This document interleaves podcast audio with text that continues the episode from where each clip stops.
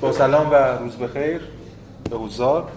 ما جلسه گذشته بحثمون رو در مورد فلسفه لاک در واقع ادامه دادیم و بحث لاک رو تموم کردیم تا یه حدی بر اساس اون کتاب جستار و چیز خاصی نمونه جزیه شاید جنبندی که من در موردش ایده هایی یه... یه چیزایی رو بس بدم برای جلسه امروزمون که می‌خوایم به بارکلی یا حالا برکلی بپردازیم. اگه بخوایم از چیزی به اسم خلاصه بحث هفته پیش صحبت کنیم ببینید لاک یه کار میام فلسفهش خیلی پیچیده نیست روشن. یه تمایزی می‌ذاره بین تصورات و کیفیات. تصورات رو تقسیم می‌کنه. چند نوع تقسیم می‌کنه؟ به بسیط و مرکب تقسیم می‌کنه. چند تا تقسیم داره. اون تقسیمش که بیشتر بحث ما می‌خوره اینه که یه بخشیشون هست که ما مستقیم گرفتیم بهش میگه sensation تصوراتی که از احساس اومده یه بخش هم reflection ه یعنی ما رو همون چیزایی گرفتیم مثلا ریختیم توی ظرفی به اسم حافظه رو اونا کار می‌کنه و این reflection ه پس دو نوع تصور داریم. برای تصور یا همون ایده idea اینجاست. از اون یه چیزی اون بیرون هست که این ایده ها رو رقم می‌زنه. چه مستقیم یعنی با sensation چه غیر مستقیم یعنی با reflection اون چیه؟ اون کیفیته. یا همون چیزی که گفتیم کوالیتیز کیفیت چیه؟ کیفیت یک توانیه یک نیرویه یک قوهیه یک قدرتیه پاوریه که باعث میشه بتونه ذهن ما رو متاثر کنه که اسم اون تاثیرات هست تصورات. خیلی چیز روشنیه. میام با عقل عرفی هم فاصله ای نداره تا یه حدی رالیستیه فقط یه تفاوت ریزی داره. مثلا قوه اونجا به اون معنای قوه رو نسبت دادن بهش. از اون ور لاک گفتیم به جوهرم قائل یعنی جوهر مستقلی رو به رسمیت می‌شناسیم. حالا به اون معنای خاص خودش. اون اتفاقی که افتاده بود و انتهای جلسه پیشم در موردش صحبت کردیم بود اون بودش که لاک بین کیفیات تمایز قائل میشه. کیفیت اولیه ثانویه می‌کنه ماجرا. یه بخش مال خودشه مستقلی یه بخشش هم مال ماست و اینجا سنت رئالیستی خام رو در واقع یه کمی ترکی میندازه توش. حالا تمایزاتی یه شکافی رو درش ایجاد می‌کنه. همین. این کل بحث ما در مورد لاک بود. نقل قولاش هم خوندیم و پیش رفتیم. اگه بخوایم ما یک در واقع یه جور خلاصه ای رو ارائه بدیم از ماجرا. حالا من چیزایی نوشتم. حالا برای اینکه تو ذهنمون باشه برای اینکه می‌خوام سراغ فیلسوفان بعدی به دردمون می‌خوره. یه سری چیزایی ایده هایی هستش که میشه به لاک نسبت داد. یکی اینکه خب پس پس لاک به یک جوهری قائل هست. از اون طرف تمایزی بین کیفیات قائل کیفیات اولیه و ثانویه از اون طرف به قدرت انتزاع ذهن باور داره. یعنی ذهن یه قدرت انتزاع داره.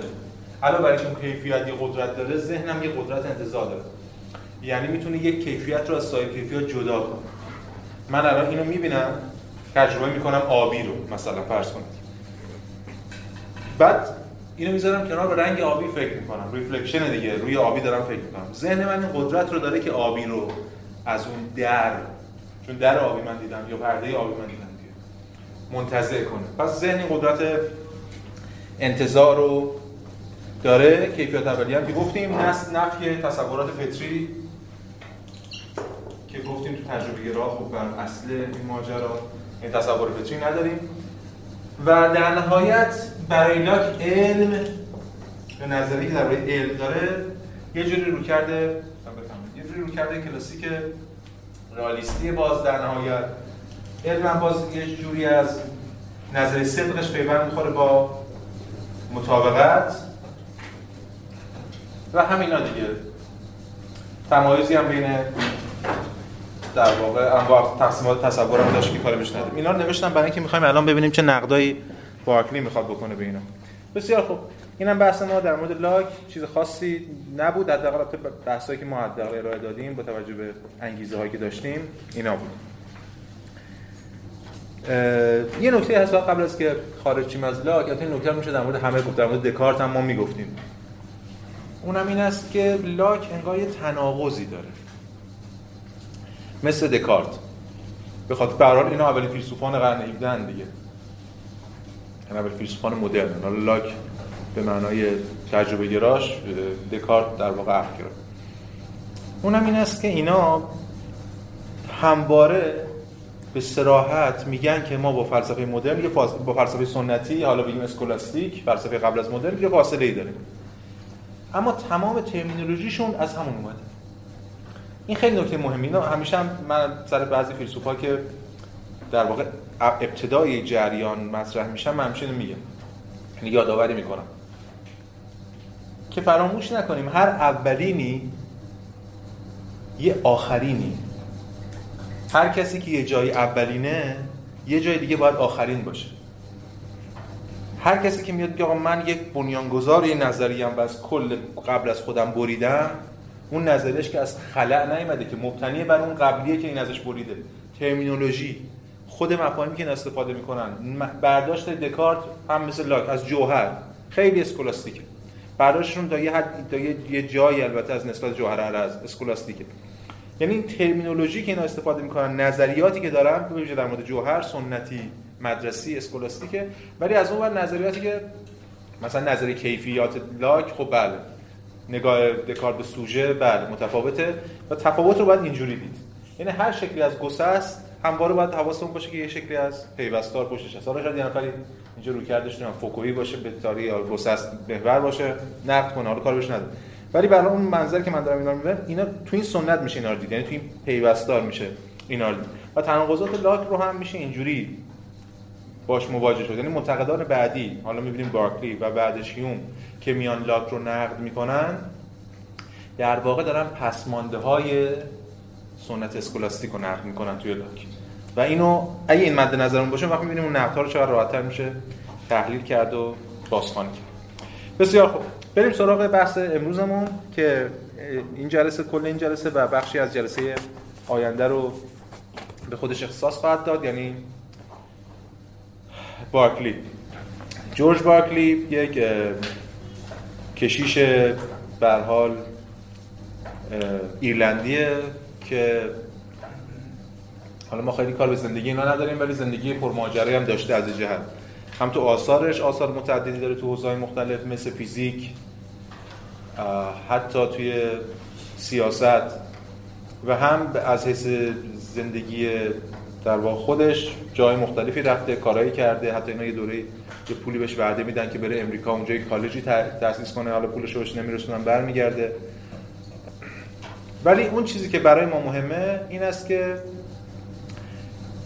در یه دوره اون اوایل فعالیت فکریش چند تا کتاب نوشته که ما اسم این سه تا کتابش رو در واقع اینجا الان می‌نویسیم. ما با این سه تا سر کار پس 1709 کتاب در واقع می‌خوام ترجمه کنیم جستاری چون ایسه ایسه تو درباره نظریه جدید ویژن ابصار. یه چیز. رساله درباره نظریه جدید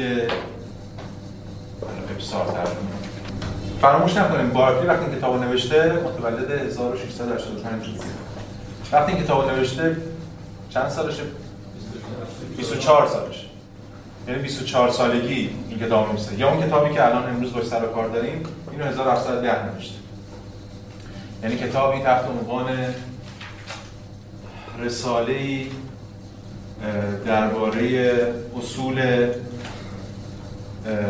دانش بشر The truth concerning the principles of human knowledge. و بعدش هم 1713 یه رساله یه متن دیگه داره که Three Dialogues. سه گفت شنود بین دو تا فیگورن فیلونوسه و هیلاس که حالا در مورد صحبت کنیم. ببینید ما با این دو این, این آثار سر کار داریم. ویراست های version های دیگه از این آثار اومده ما کاری به نداریم و با کتاب دیگه هم بارکلی نوشته کاری به نداریم. برای ما مهمترین اثر خب همینه دیگه که هم که جلسه اول اشاره کردم مثلا درباره اصول دانش بشری که اینو 25 سالگی بارکلی نوشته. و اون ایده که مد نظر ماست اینجا بیان شده. فراموش نکنید هم که خدمت بودم بارکلی کشیشه. این کشیش بودن رو ما خواهیم دید چقدر تاثیر داره در خود این فلسفه‌ای که می‌خواد ارائه کنه. هرچند ما دفترش من داشتم یه متنی رو میخوندم هفته گذشته. یه سری دفترچه یه سری یادداشتی از بارکلی هست که از 1702 میشه چند سالش؟ میشه 17 سالش. از 1702 یادداشتایی داره که این ایدهش به تمامی اونجا مثلا هست. آدم دوچاره چیز میشه دوچاره اعتماد به نفسش میریزه به هم وقتی میاد تو این سنم آره. 1702 یعنی 10 سالگی این ایدهش در مورد نقد مکان نقد ماده به همین شکلی ما داریم می‌بینیم اونجا در واقع صورت بندی شده که دیگه اوجش می‌رسه به این کتابای دو تا کتاب اولی که اینجا امروز قرار در موردشون صحبت بکن بسیار خوب. قبل از اینکه وارد کتاب اصلی بشیم در مورد کتاب اولی که هم صحبت کنم. یه ترجمه هست که کتاب خیلی کتاب روون و ساده ای. هم به روی هم رفته قابل استفاده است. مال آقای بابک ارزانی نظریه تازه در باب ابصار. هرش هم میشه خیلی بحثم کردش قبل از این وارد بحث اصلی بشیم این ایده این کتابم بگم. به نظر منم جذاب هرچند من نمی‌تونم واقعا امروز صحبت کنم در مورد اینکه واقعا امروز با دانشی که الان داریم از چه می‌دونم بیولوژی و فیزیک و اینا واقعا چقدر این چه، چیه؟ اصلا چقدر میشه ارزیابیش کرد؟ حرف اصلی بارکلی اینه که اینجا این حرفش هم تاثیر مستقیم داره در اون بحث‌های بعدیش که معلومش کار بود. بارکلی در این نظریه جدید در مورد ویژن میده. ما چگونه می‌بینیم؟ و خودش هم میگه میگه نظریه جدید. یعنی روی کرده جدیدی. اون تو سن بالاتر آثار جدیدتری هم داشته با همون به اوج نه آثارش آثار مختلفی داره ولی مسئله اینه که تا همین آثار هم یه ورژنایی که ارائه میده یکم در عمیق‌تر جدی‌تر میشه. ولی اون ایده که به درد ما می‌خوره یعنی یک این بحث میگم خیلی هم بیان کار نداریم. ولی یه متفکر یکم در صحبت کنم بعد یه متفکر یه مجموعی از در تراکمی از توان دیگه حالا هر یه مجموعه از ایده ها رو پرت می‌کنه. اینکه کدوم از این ایده ها بعدا متفکر با اون شناخته میشه اصلا دست خود متفکر نیست. چون معلوم نیست که کدوم از اینا ادامه یعنی بس پیدا می‌کنه. در حالی که میشه بحث کرد در مورد کتابای متأخرش مثلا یه کتابی داره درباره خواص آب قطران. آب قطران نمی‌دونم چی تارواتر آب قطران ترجمهش آب مقطر آب قطران. اون خودش احساس می‌کرده که یه کشفی کرده و تمام بیماری ها می‌تونه با این آب درمان کنه. بعد مفصلا بحث ما در مورد کدوم بیماری کدوم بیماری. و یه بیماری میاد این برای همه آب قطران تجویز می‌کنه. بعد خیلی ها بی درمان نمیشن مشکل برمیخورن فلان فلان. خب این یه پکیجی از یه ایده ها و تلاشایی که این آدم کرده.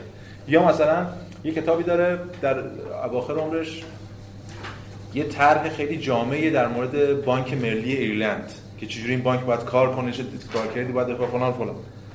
امکان داشت امروز بارکلی رو به عنوان پدر علم اقتصاد ما مثلا به خاطر اون کتاب مثلا. ولی اینکه این تاریخ یعنی تاریخ خیلی سوبژکت کار به نیت افراد نداره. تاریخ میاد خودش یعنی اون مکر عقلی که از هر چیزی هست در واقع یه بخشایی رو در می‌گیره و بس میده که امکان داره اون کار اصلی اون فیلسوفی متفکر نباشه. برام بگذاریم. ولی برام میشه در موردش حرف زد که هر کدوم از این رساله ها وقت ما رو می‌گیره. چون ما می‌خوایم متن امروز خیلی متن کنیم وگرنه برای خودم تو این تجربه گرا برای من از همه جذاب‌تر واقعا بارکلی. یعنی می‌تونم یه ترم بارکلی درس بدم. انقدر جذاب برام متنش و سبک نگاهش. ولی به هر حال پس می‌خوام بریم یکم در مورد این کتاب صحبت کنیم. بعد بریم کتاب اصلیش برسیم. دو تا ایده اصلی تو این کتاب هست. پس داره میگه نظریه تازه در مورد دیدن. یعنی یک رویکردیه.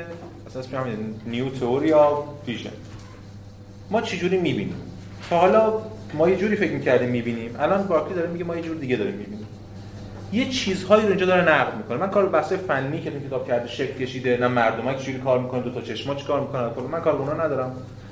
ولی اون چیزایی که برای ما مهمه این است که بعضی از مفاهیمی که ما همواره گواهی وجود داشتنشون رو به دیدنمون نسبت میدیم و بارکلی نشون میده که از تو دیدن ما اینا استخراج نمیشن. مثل فاصله مثل بود مثل مکان. نمونه اعلاش فاصله است. ما میگیم فاصله از کجا در میاد فاصله از دیدن و مشاهده. من می‌تونم تشخیص بدم که شما به من نزدیکتری تا اون آقا. بارکلی میگه که اصلا اینجور نیست. از مشاهده من به فاصله نمیستم مش... در مشاهده هیچ فاصله ای وجود نداره.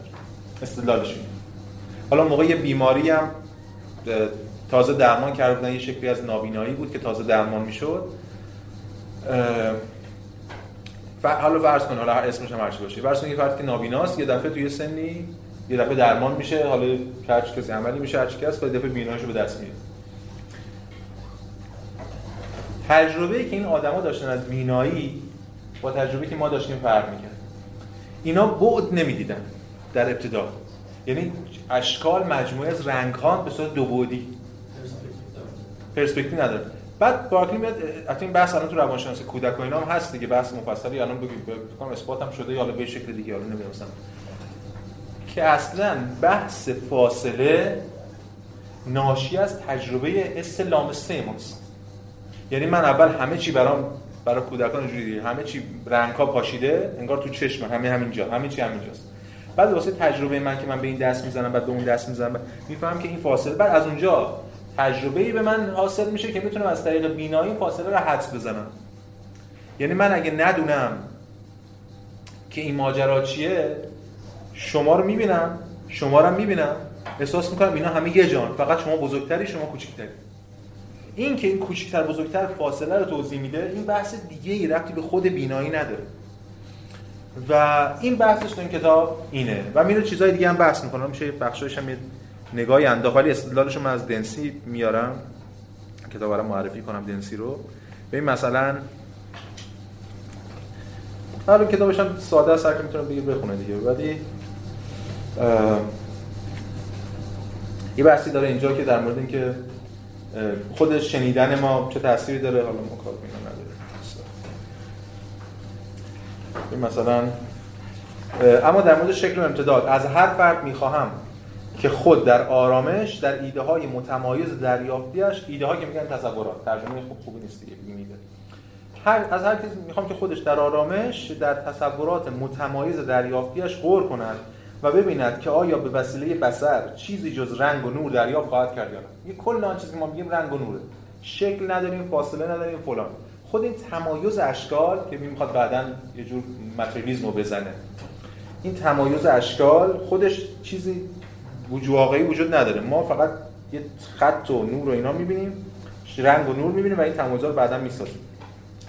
و آیا خواهد توانست انتظاری از امتداد قابل رویت و یا شکل قابل رویت فارغ از امتداد در ذهن شکل دهد؟ باید اعتراف کنم که من عاجز از ایجاد انتظاری چنین دقیق و موشکافانه هستم. در واقع من چیزی جز رنگ نور سایه و مشتقاتشان را نمی‌بینم این این حالا چقدر چرا مهمه؟ به خاطر که الان ما میریم سراغ کار اصلی بارکلی می‌بینیم که این رویکرد یه پشتوانه فیزیکی یا فیزیولوژیک به دست میده برای اون ایده اصلیش که داره در مورد اصول در واقع دانش انسانی می‌خواد دانش بشری می‌خواد صحبت کنه. خب این استدلال بخوام خلاصه کنم. یه کتابی از من عرض کنم خدمتتون در مورد هر کدوم از این متفکران در واقع تجربه گرا یه کتاب اصلی دارن اینا که ما دیگه می‌خونیم. از نفتم دیگه خب ترجمه فارسی داریم. مثل جلسه آینده هم همینطور. و از روی اون می‌خونیم. یه شهری هم بهتون معرفی می‌کنم. در مورد لاک شهر معرفی کردم. در مورد بارکلی به نظرم بهترین شهری که هست و الان یه چاپ جدیدی هم ازش شده مقدمه با بارکلی حالا برکلی مال در واقع جاناتان دنسی. این کتاب آقای دکتر فتی ترجمه کرده. یه ایده کلی نظامندی از خود اندیشه برکلی اشاره میده. ارائه میده. مقدمه و بارکلی جاناتان دنسی. اینی که من دارم فکر روزه. فکر کنم الان نی. زده. آره درست. الان فکر کنم حد می‌زنم یه ویراستم شده تو اینی که نی زده. این فکر روز الان دیگه نیست اون ناشر دیگه اون آقای. ببینید الان می‌خوام خلاصه کنیم این ماجرا رو که من گفتم همونجور که دنسی میگه میگه که خب از رو اینجا می‌خونم. برکلی با طرح این سوال به نظریه مذکور میتازد که اشیا در چه فاصله ای و برای چه نوع ذهنی به اندازه حقیقی خود ظاهر می شوند سوال اینه که اشیا حقیقتشون چه اندازش چقدر؟ اشیا بسته به اینکه به آنها نزدیکتر شویم یا از آنها دورتر بزرگتر و کوچکتر دیده می شوند و آنچه به نظر ما بسیار کوچک می آید ممکن است برای کرم بسیار بزرگ بنماید خود این کتابم در واقع نصفش بحث می‌کنه در مورد نقد مفهوم فاصله نصف دیگهش نقد مفهوم بزرگی. می‌خواد به جفت اینا نیستند از طریق اون بیرون نیستن. توهم یعنی بازسازی ذهنی ماست. گفتن این که ما اندازه حقیقی یک شی را نه از راه مشاهده بلکه به وسیله اندازه گرفتن آن معلوم می‌سازیم پاسخ به سوال ما نیست. چون معمولا این جواب دیگه میان آقا ما میگیم اندازه حقیقی میگم اندازه حقیقی معلومه ما می‌تونیم اندازه بگیریم دیگه. من میرم اونجا اندازه می‌گیرم میگم اینقدر سانته اون اندازه حقیقیه. باقی برکلی می‌خواد بگه اصلا اندازه حقیقی نیست. چون اصلا حقیقت اندازه نداره. امتداد عینی نیست. استدلالش چیه؟ میگه که پاس این پاسخ سوال ما نیست. می‌گوییم این شی 9 اینچ طول دارد و آن را اندازه حقیقی یا واقعی آن می‌دانیم. درست است که اشیا به طرز کاملا معقول با فوت یا اینچ اندازه گیری می‌شوند. ولی این مطلب سوال ما ربطی نداره زیرا این سوال این است که در چه شرایطی واقعا یک اینچ به اندازه یک اینچ دیده می‌شود. خود اون معیار که ما پیش فرضش می‌گیریم خود اون مسئله است به لحاظ جوهری که اصلا چیه واقعا. ظاهرا به سوال مذکور خیلی شبیه ایده لایبنیتس در مورد مکان دیگه. لایبنیتس در مورد مکان یه همچین نگاهی داشت. ظاهرا به سوال مذکور فقط آنگونه که در مورد رنگ گفتیم می‌توان پاسخ داد. هر اینچ در فاصله معمولی از چشم یا نزدیکی های آن فاصله به اندازه یک اینچ دیده می شود بنابراین مفهوم اندازه حقیقی یک شی شعنی متفاوت یا بالاتر از مفهوم رنگ حقیقی آن ندارد. همونجور که رنگ و لاک زد له کرد فاکلی هم به لاک خیلی ارجاع میده. همون بلا رو داره سر مکان شکل فاصله امتداد و اینجور چیزا میاره. رابطه اشیا با اندازه همان رابطه آنها با رنگ است نه کم نه زیاد. یعنی در واقع در یک کلام که حالا ما می‌بینیم توی این متن امروز قرار بخونیم کیفیات ثانویه و کیفیت اولی لاک رو جفتش رو می‌کنه ثانویه. همون اولیه ها رو می‌خواد بیاره توی ثانویه. و خب اتفاق عجیب غریب میفته یعنی یک امکانی از یه, یه رادیکالی یه، یک تجربه گرایی رادیکالی اینجا اتفاق میفته که به شکلی از ایدئالیسم منجر میشه که ما در موردش صحبت خب بسیار خوب. بحث ما امروز در مورد این کتابه و سعی می‌کنیم که با اون متخانی گزینشی که داریم ایده اصلی کتاب رساله در علوم علم انسانی یا حالا دانش بشری رو صورت بندی کنیم. این کتاب یه دیباچه ای داره. کاری به دیباچهش نداریم. تو ولی نمی کنیم یعنی دیبا یعنی متنش داره یه در واقع اول دیباچه داره فقط یه باقی میگه که یکم در منتقدانی که می‌خوام بهش حمله کنن و میگه یکم انصاف داشته باشین همین. یکم صبر کنید ببینید من می‌خوام چی بگم واقعا چون خیلی حاشیه حول بارکلی زیاد بوده به خاطر همین موضوعی که داشته. که کاری بهش نداره. توی مقدمش قبل از این ما وارد بحث اصلی بشیم یکی دو تا نکته در مورد مقدمش بگم که اینا همه کمک می‌کنه به ما برای اینکه اون کتاب اولش رو که امروز می‌خوایم همه رو بخونیم یعنی ساختارش رو در بیاریم تا هر چقدر رسیدیم امروز به اون خیلی کمک می‌کنه. خب. ببین توی مقدمش میره سراغ بحث از کلمات زبان و همچنین مفاهیم انتزاعی. قبل از هر چیز دیگه. بعضی هستن بارکلی رو فیلسوفای تحلیلی جز پدر فلسفه تحلیل زبانی می‌دونن. به خاطر تاکیدش روی معنای واژه ها و تاکیدش روی مثل خود بیکن دیگه. بیکن هم یادتون از تو بوت ها یک دسته از بوت ها بود که بوت های زبانی دیگه. و اونا منجر می‌شد که ما خطا کنیم دائما. و راه شناخت حقیقت اینه که ما بریم زبان رو دقیق استفاده کنیم. یه آرمانی در قرن 17 و حتی 18 حتی تا همین امروز ولی اوجش اون موقع بوده الان دیگه مزهک شده. یه آرمانی شکل می‌گیره که ما زبان بشری زبان ابهام و ایهام و خطا و نمی‌دونم اینجور چیزاست. و به همین دلیل ما اگه می‌خوایم حقیقت رو بیان کنیم باید از زبانی استفاده کنیم که واقعا مشترک باشه برای همه. و ابهام توش کمتر باشه یا هر چیز دیگه. بتونه انتقال بده اون حقیقت رو.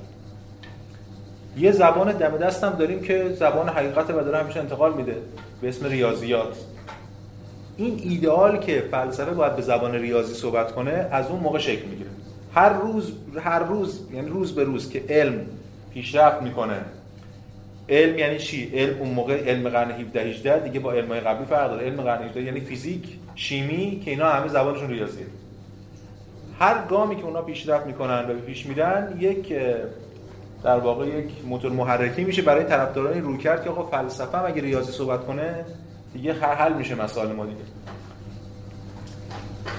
و این مسئله وجود داشت. خود لایبنیتس هم به دنبال یک زبان عام بوده. یک general language و بعد یواش یواش خب بعد از آخر قرن 18 اول قرن 19 اینا دیگه نقد جدی بهشون مطرح میشه. ما هگل رو که بخوایم درس بدیم بحث جدی مفصل داریم در مورد نقد هگل به زبان ریاضی که اصلا به درد فلسفه نمی‌خوره. ولی به هر حال بخشایش هم همین الانش هم هست همین الان خیلی هم میگن که آقا مثل بخشی از این فلسفه های زبانی و اینا که میگن اصلا مشکل اصلی مقصر اصلی خطا زبان روزمره است. اینو بذاریم کنار به یه زبان دقیق برسیم. همون آرمان اسپرانتو همین بود دیگه. زبانی که برای همه مشترک باشه. اصلا این پامی هم نشکل موسیقی کم شد تهش هم چی در نمیشه چون یه چیزای نایده گرفته میشه دیگه. ولی بگین جدا از این. اما این دغدغه از همون موقع از اول قرن 17 هم نزد بیکن و دیگران وجود داشته توی برکلی هم هست. که ما باید نقدمون رو از نقد زبان شروع کنیم. یعنی خود زبان عامل خیلی از مشکلات ماست. خیلی آدم یاد ویتکنشتاین میندازه خیلی از فیلسوفای تحلیل تحلیل زبانی. چون زبان فقط صرف انتقال مفاهیم نیست بلکه مسئله اینه که سرشار از امکان خطاست چون تعریف نداره مثل ریاضیات خیلی چیزای دیگه. خب از همین ابتدا ما می‌بینیم که حالا من دیگه این متن از روی ترجمه فارسی آقای بزرگمهر می‌خونم و شماره صفحه میگم و بخشایش رو می‌خونم دیگه. از همون اول شروع می‌کنه نقد می‌کنه انتظاییات رو. بند 6 صفحه 4 آنچه بیشتر سبب شده تا حکمت نظری چون این پیچیده و قامز نماید و موجب اشتباه و اشکال در همه شعب علم گردد همانا اعتقاد به این است که ذهن دارای قوه است که می‌تواند تصورات یا مفاهیم انتظایی از اشیا بسازد. یعنی اول کار برکلی داره میگه که مشکل اصلی ما که فکر می‌کنیم ذهن یه قوه انتظایی توان انتظایی داره یه قدرت انتظار داره که می‌تونه تصورات انتظایی از اشیا بسازه. یعنی چی؟ معلوم ذهنی رو داره. ذهن می‌تونه چیز انتظار یعنی چی؟ انتظار یعنی جدا کردن دیگه منتظر کردن. ذهن می‌تونه یه چیز از چیزی جدا کنه. مثلا می‌تونه رنگ این حالا خودکار روان نویس هرچی رو ازش جدا کنه. من می‌تونم رنگش حرف بزنم. شما می‌تونید راجع به شکلش حرف بزنید یکی می‌تونه راجع کیفیت نوشتنش حرف بزنه. اینا رو اصلا می‌تونه منتظر کنه.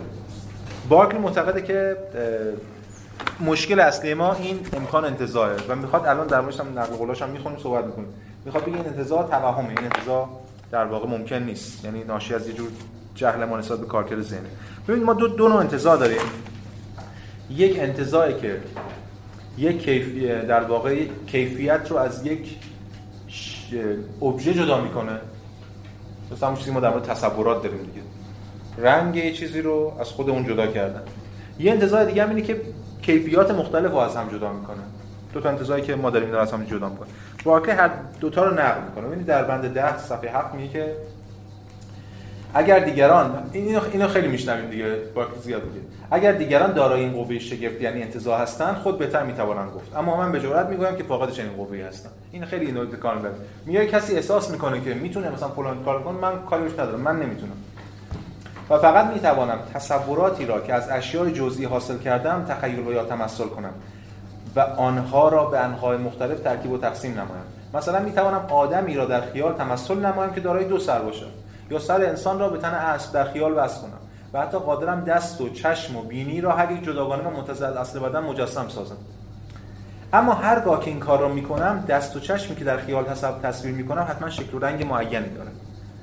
همچنین انسانی که من پیش خود تصور می‌کنم به ناچار یا سفید پوست است یا سیاه‌پوست یا گندم و قامتش یا راست است یا خمیده. بلند یا متوسط یا کوتاه. اما هر قدر کوشش کنم برای من هرگز میسر نیست تصور منتزعی که قبلا بس گذشت در فکر خیش تصور نمایم. هر لب کلام اینه آقا من نمی‌تونم از راجع تصور انسان صحبت کنم. من هیچ تصوری از انسان ندارم تصور یعنی من چشمو ببندم بهش فکر کنم بتونم متصورش کنم دیگه. به ایدش بیاندیشم. من وقتی راجع به یک انسان رو تصور می‌کنم اون انسانی یا باید کوتاه باشه یا بلند یا مرد باشه یا زن یا سفید باشه یا سیاه. من نمی‌تونم یه تصوری از انسان داشته باشم که هم سفید هم سیاه هم فلان. در مورد چیزای دیگه هم همینطور. رنگ. من در واقع الان گفتم رنگ اینو می‌تونم منتزه کنم. واقعا رنگ اینو می‌تونم منتزه کنم. من اینو بذارم کنار. شما همین تو ذهنتون رنگ اینو تصور کنید. اون رنگی شکلی داره. من در واقع به جای اینکه رنگ اینو تصور کنم در واقع دارم یه چیز دیگه رنگی رو تصور می‌کنم. یه قالب هر چی. هر تصوری باید یه شکلی یه توی ذهن من داشته باشه. و به همین دلیل من در واقع در مورد آبی هیچ وقت فکر نمی‌تونم بکنم. در مورد آبی بودن آبیت همونجوری در مورد انسان نمی‌تونم فکر کنم. این در مورد انسان میگیم الان میگه نقد می‌کنن نقدایی که خیلی هم می‌کنم مثلا به ایده حقوق بشر همینه دیگه. اون بشر کو. انتزاعیه دیگه. بشری که مستاق نمی‌تونه پیدا کنه. چون نینه نینه نینه نینه و در واقع هیچ کدوم نیست نقد برکلی به این انتزاعیات یعنی من نمی‌تونم تصور انتزاعی داشته باشم. اگه فکر کنم تصور انتزاعی دارم توهمه. چون من انتزاع کردم ولی روی چیز دیگه در واقع سوارش کردم. اینا رو حالا ببینیم می‌خواد به کجا برسه. و همچنین نقد تصورات کلی. ببینید مثلا مثلث. مثلا آیا حصول صفحه 11 12 مثلا آیا حصول تصور کلی مثلث متضمن تحمل رنج و داشتن مهارت نیست؟ میگه حتی مثلث هم من نمی‌تونم تصور کنم. تو هندسه من شما میگم مثلث چند ضلع میگه سه ضلع مثلث چه صفاتی داره این صفات؟ بعد ما میگه تصوری از مثلث در ذهن داریم. میگه این تصور مثلث کو؟ زیرا که باید نه حادث حادث و زاویه باشد. نه قائم الزاویه نه متساوی الاضلاع نه متساوی الساقین نه مختلف الاضلاع بلکه همه اینها و هیچ کدام. یه وقتی میگیم مثلث اون مثلث که ما میگیم باید قواعدی که براش حاکم هم روی متساوی الاضلاع هم روی متساوی الساقین هم روی مختلف الاضلاع. حاکم باشه دیگه. و در هیچ از اینا نباید باشه. روشن دیگه استدلالش چیه؟ بازم میگه اگر کسی در خود این استعداد را میابد که چنین مثلثی مانند آنچه در بالا وصف شد در ذهن خویش مجسم نماید مرا بابای بحث نیست. ولی تمام تقاضای من از خوانندگان این است که از خیش به درستی بپرسند که آیا چنین تصوری برای آنها حاصل است یا نه. به نظر من تحقیق مسئله چندان دشوار نیست. چه برای هر کس میسر است که در افکار و تصورات خیش جستجو نماید. و ببیند از چنان مثلثی که نه حادت و زاویه است نه قائم و زاویه نه متساوی الاضلاع و نه مختلف الاضلاع و نه متساوی الساقین بلکه همه آنهاست و هیچ از آنها نیست. آیا تصوری دارد یا می‌تواند حاصل نماید؟ یا خیر. پس داره اینجا نقد جدی می‌کنه در مورد این بحث تصور. بعد لب به کلامش چیه اینجا بحثش مفصل خیلی هم صفحه استدلال میگه هی مثال می‌زنه هی مثال می‌زنه. اما لب به کلام ایده اصلی اینه که مقصر اصلی که ما فکر می‌کنیم که این تصورات رو داریم زبانه. چون که ما در زبان اسامی کلی داریم نام کلی داریم واژگان کلی داریم. می‌تونیم داشته باشیم. این به معنی است که من تصور از انسان ندارم نمی‌تونم از واژه انسان استفاده کنم. آره می‌تونم استفاده کنم همین دارم استفاده دارم می‌کنم. ولی این به این معنی نیست که من تصوری از اون انسان دارم. خودش هم تو بند 18 صفحه 16 میگه. میگه اکنون می‌پردازم به تحقیق درباره منشأ این عقیده شایع و آن به نظر من همان لغت و زبان است. زیرا مطمئنا منشأ یک چنین عقیده شایعی چیزی که وسعت دامنه شویان کمتر از عقل انسانی باشد نمی‌تواند بود. این مشکل یه جایی که همه حتما دچارشن. در اثبات صحت این فرض گذشته از دلایل دیگر باید قول مدافعان بزرگ امکان تصورات انتزاعی را ذکر کرد که قبول دارند سبب ایجاد آنها لزوم تصمیه اشیا بوده است. از اینجا پیداست که اگر سخن به کلی در میان نبود کسی به فکر انتزاع نمیافتاد. من می‌خوام راجع به این حرف بزنم. میگم این چیه؟ میگم این مثلا روان نویسه بعد سری تجربیاتی دارم از روان نویس این تجربیات رو مینامم. اینم حق دارم بنامم. و بعد فکر می‌کنم هر کدوم از که نامیدم تصوری از اینا دارم در ذهن. اینه که تناقض ایجاد می‌کنه به نظر بارکلی و باعث میشه تمام مشکلاتی که گفتیم پیش بیاد. بسیار خوب. این از بحث مقدمه. پس اینجا انتظار رو نقد کرد و همچنین خب خود مفهوم مفهوم کلی رو به اون معنی که داریم استفاده که ما می‌کنیم. و فراموش نکنیم کتاب قبلی هم که در صحبت کردیم بحث امتداد این نقدایی مطرح کرد. اینا همه ما رو به ما کمک می‌کنه بریم سراغ اصل ماجرا. اصل ماجرای اون چیزی که تحت عنوان فلسفه بارکلی می‌شناسیم و بحث میشه و اینا کلش توی بخش اول این کتاب هست. اسمش از در تحلیل اصول. که کلش بکنم اگه بیم صفحه 39 تمام میشه 22 تا 39 کلش 17 صفحه است. یعنی کسی بخواد فلسفه بارکلی رو آشنا بشه با رؤوسش این 17 صفحه رو بخونه متنش خیلی شسترفته است روونه. اصلا تجربه گیرا همینن تو عقل کمن فقط دکارت شاید اینجوری باشه. مخاطبش عقل عرفیه. سعی می‌کنه اصلا عقل عرفی شروع کنه یه سری بحثایی رواشش مطرح کنه اصلا قابل مقایسه مثلا با اسپینوزا لایبنیتس نیستن و اینجا هم همینطوره. متنش هم بس خوندنی اگه کسی علاقه مندی که فلسفه باک برکلیو بخونه خیلی لازم نیست بره متون عجیب و غریب مقالات همین متن می‌تونه این 20 در واقع می‌تونه 17 صفحه رو بخونه. و ما الان می‌خوایم همین کار بکنیم. برنامه من اینه که این 17 سفر رو به صورت گزینشی تا هر جا که وقتم الان برسه اگر نرسه به هفته بعد اینو بشینم بخونم و تفسیر کنم و قضیه حل دیگه. یعنی باز ما خوشبختانه تونستیم توی این اینجا با اینکه فرصت نداریم روی متن وایسیم. خب. شروع می‌کنیم. همون بازخوانی گزینشی خودمون رو پیش می‌بریم. خب. سوال سوالی نیست؟ نومینالیسته به نظر شما؟ وقتی کلیات رو تغییر نداره اگه فقط ما داریم نام نومینالیست نیست ولی گرایشات نومینالیستی هم داره. بحث نمیشه الان چون بعد ببینیم نومینالیسم چیه. بعد تقسیم انجام بدیم نومینالیسم چون نومینالیسم داریم تا نومینالیسم. یه من هم چند روز پیش داشتم متنی میخوندم فکر کنم از همین کتابی راجع مارکس نوشته بود. داشت میگفتش مارکس نومینی یه جور نومینالیسته در مورد چیز. بعد به چه معنا. حالا من داشتم ور می‌رفتم فهمیدم یه من بعد به چه معنا نومینالیست ولی به این معنا که به اون معنایی که مد نظر شما احتمالاً هست همین دیگه. در اون دعوای کلیات در قرون وسطا اینکه خود امر کلی به یونیورسال آیا واقعا وجود داره یا یه قرارداد ذهنیه یا صرفا یک نامه؟ اگه بخوایم بارکلی رو تو اون وسط جا بدیم توی اون دعوا حداقل در مورد این مسئله جز نومینالیست قرار می‌گیره. ولی توی یه چیزای دیگه جز رئالیستای اونجا قرار می‌گیره. به حال دیگه تو دعوا نیست دیگه دعواش چیز دیگه است. ولی حداقل سوالی که شما داشتین آره منظور شما همین پس این 33 بند رو الان طبق آدرس به بند ببینیم. سعی می‌کنیم یه تفسیر کلی ازش ارائه بدیم. خب. یک.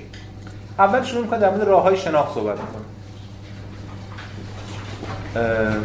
مدل بارکلی اینجوریه دیگه. یعنی متن متون ساده است یواش یواش شما خب این که عادی اون طبیعیه. فلان یا تو خودتون می‌بینید نه به جهان نه به خارج نه به ماده. چی اعتقاد ندارید صرف 17 17 سال. اولش اون که از راههای شناخت صحبت می‌کنه. یکی از بررسی امور مختلفی که متعلق علم انسانی قرار می‌گیرد روشن میگردد که این امور از سه قسم خارج نیست. پس اون چیزی که متعلق علمه یا اینجا object سه حالت بیشتر نداره. یعنی از سه قسم خارج است یا تصوراتی است منطبع بالفعل بر روی حواس یا ایده هایی که منطبع بالفعل بر روی حواس یعنی چیزی همون شبیه sensation لاک دیگه مستقیما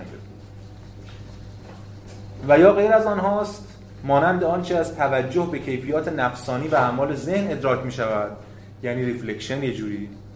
یا بالاخره تصوراتی است که از ترکیب یا تقسیم یا صرفا تمثل تصوراتی که قبلا به طرق مذکور ادراک شده به کمک حافظه و تخیل فراهم می‌گردد این هم باز یه شکل دیگه از reflection.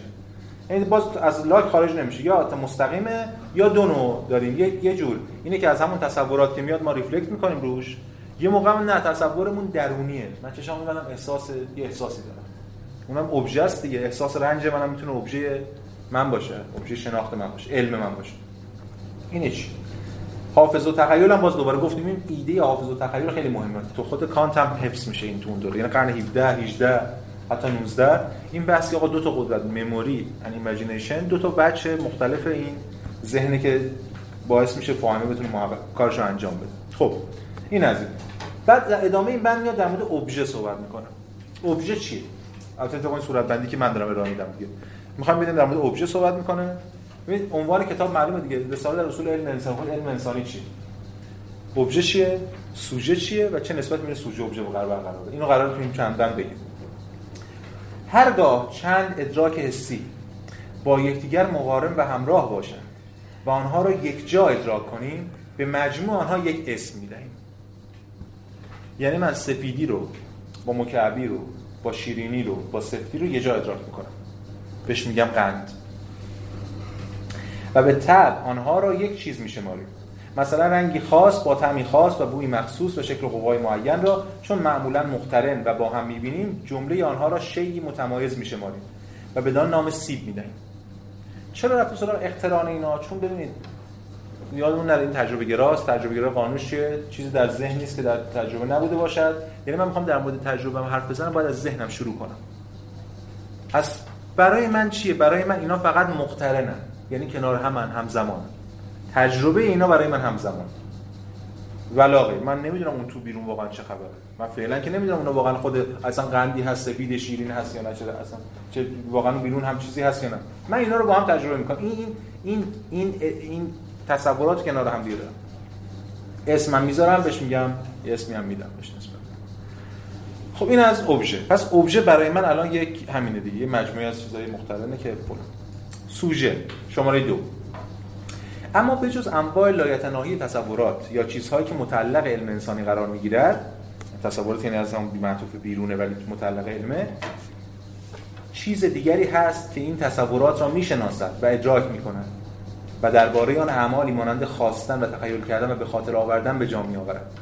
یعنی imagination memory دوتاش آورده دوباره و خواستن هم هست یعنی will. اراده خواستن. پس غیر از این چیزا یه چیزی هم باید باشه که این اینو این کارو داره انجام میده این سوژه. این موجود که فعال را ذهن یا نفس یا روح یا خودی خود مینامد. پس اینجا همینجا داره میگه. این موجود دو تا صفت داره. میگه که this perceiving active being. این موجود پرسیو کننده فعال ادراک کننده فعال. من چی اسمشو می‌ذارم؟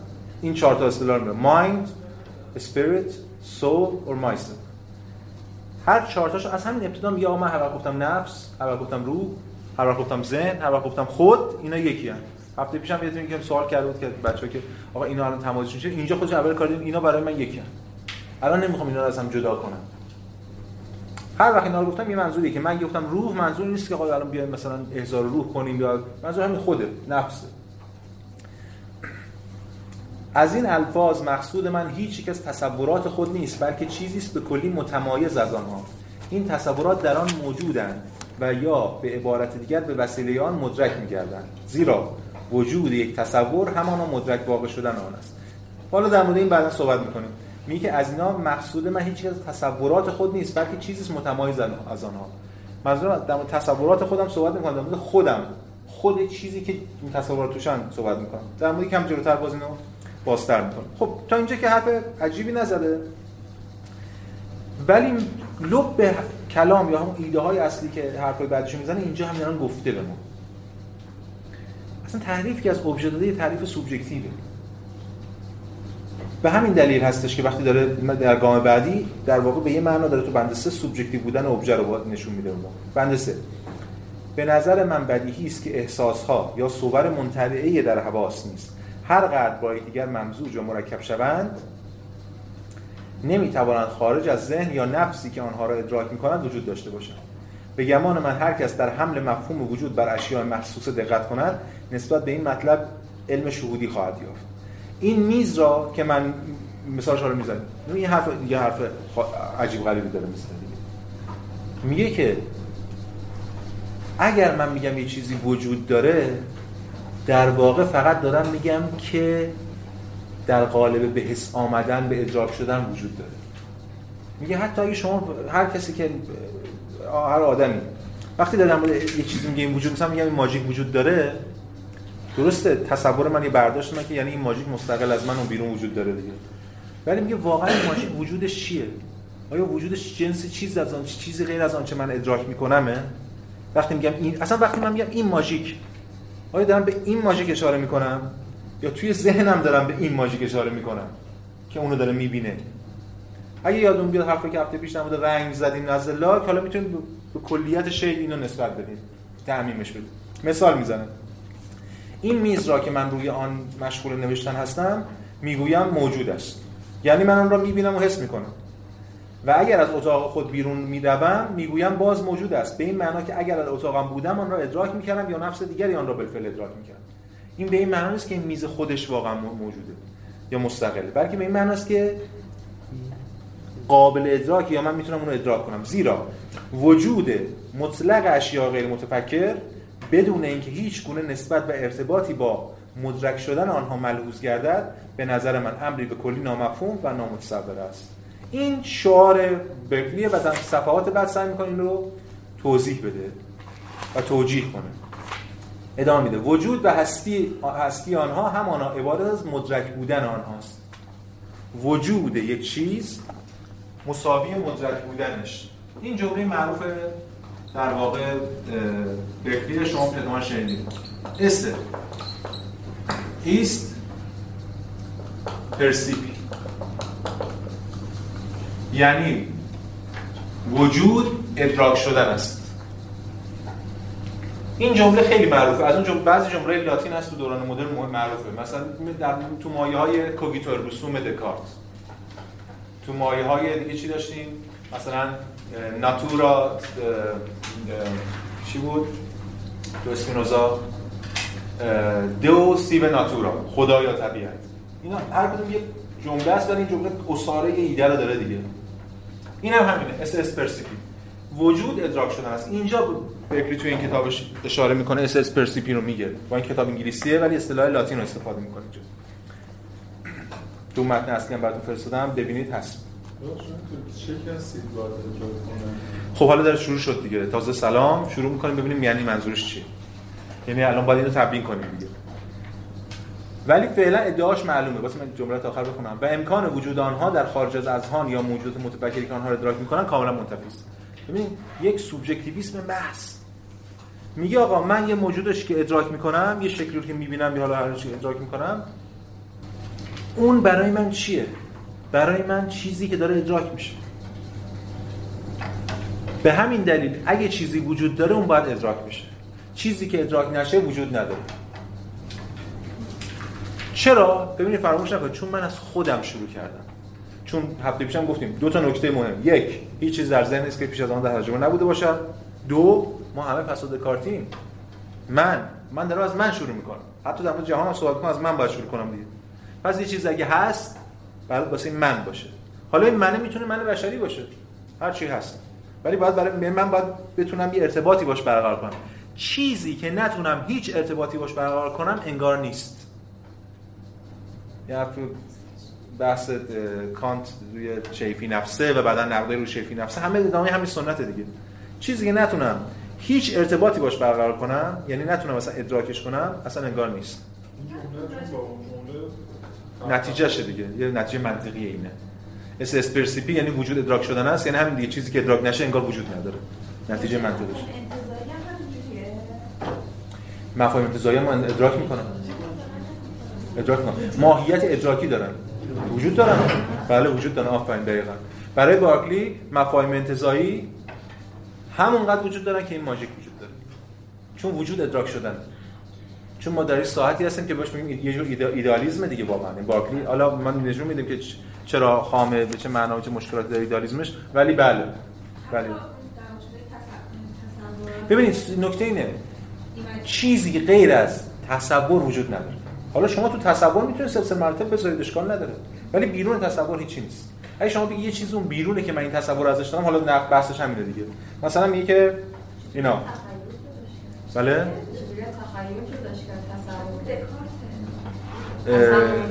می‌تونید شما توی تصور سلسله مراتب بذارید تمایزاتو داشته باشید.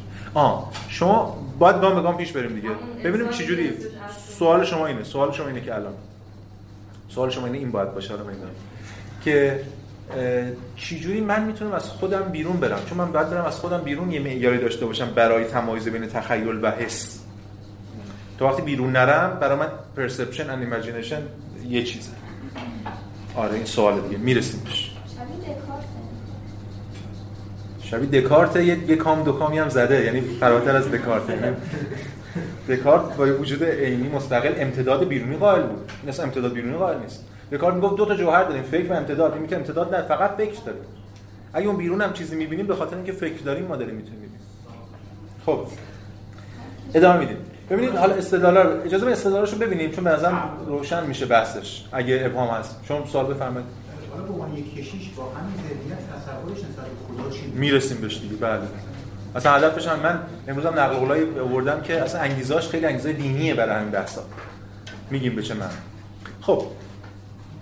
استدلال رو می‌خوایم گام به گام ببینیم. فعلا اون حرف اصلی رو زده esse est percipi گفته. حالا استدلال یواش یواش میگم. مدل بارکلین به مرور یه شکلی از در واقع همدلی رو ایجاد می‌کنه در مخاطبش.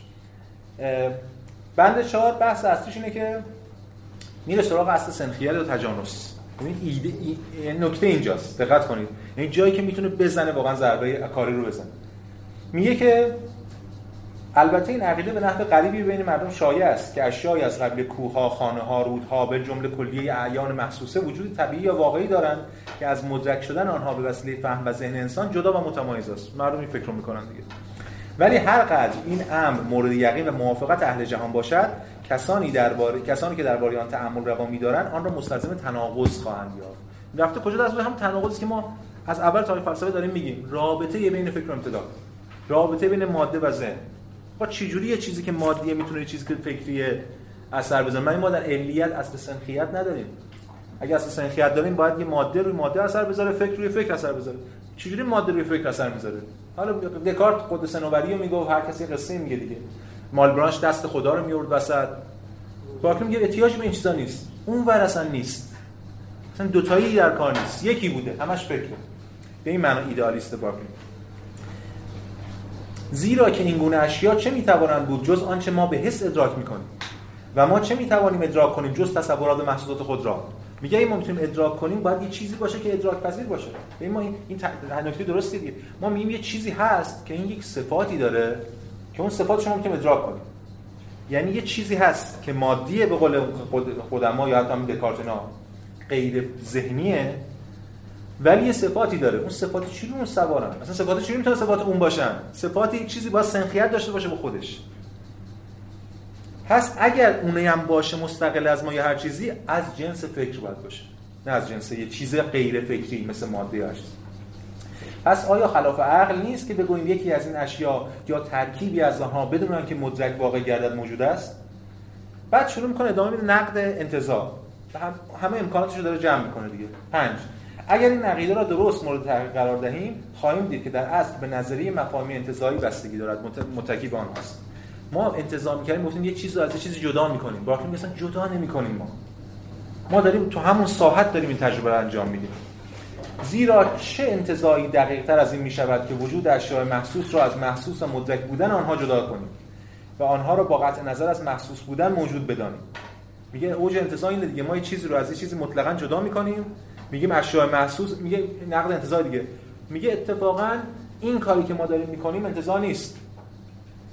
انتظار اصلی اینه که ما اون رو مستقل تصور می‌کنیم. یعنی یه چیزی رو جدا می‌کنیم از آن چیزی که تجربه می‌کنیم. یعنی ما ماده اتفاقا این حرف هگل هم بعدن بحث جدی می‌کنه اتفاقا انتزاعی ترین کلمه نه تصور بلکه خود ماده است. چون ماده رو کی تجربه کرده؟ شما از یعنی از تجربیاتون ماده انتزاع کرده. به جای اینکه میگم با سوژه است دیگه. ما دنیای مدرنی ما پیشفرض جسم رو نمی‌گیریم بگیم از جسم داریم کیفیت انتظام می‌کنیم. بلکه ما خودمون رو پیشفرض می‌گیریم یعنی کیفیت و تجربهمون. پس از تجربهمون داریم جسم انتظام می‌کنیم. نور و رنگ و گرمی و سردی تا اینجا بالاک همراهه. ولی ادامهش نیست.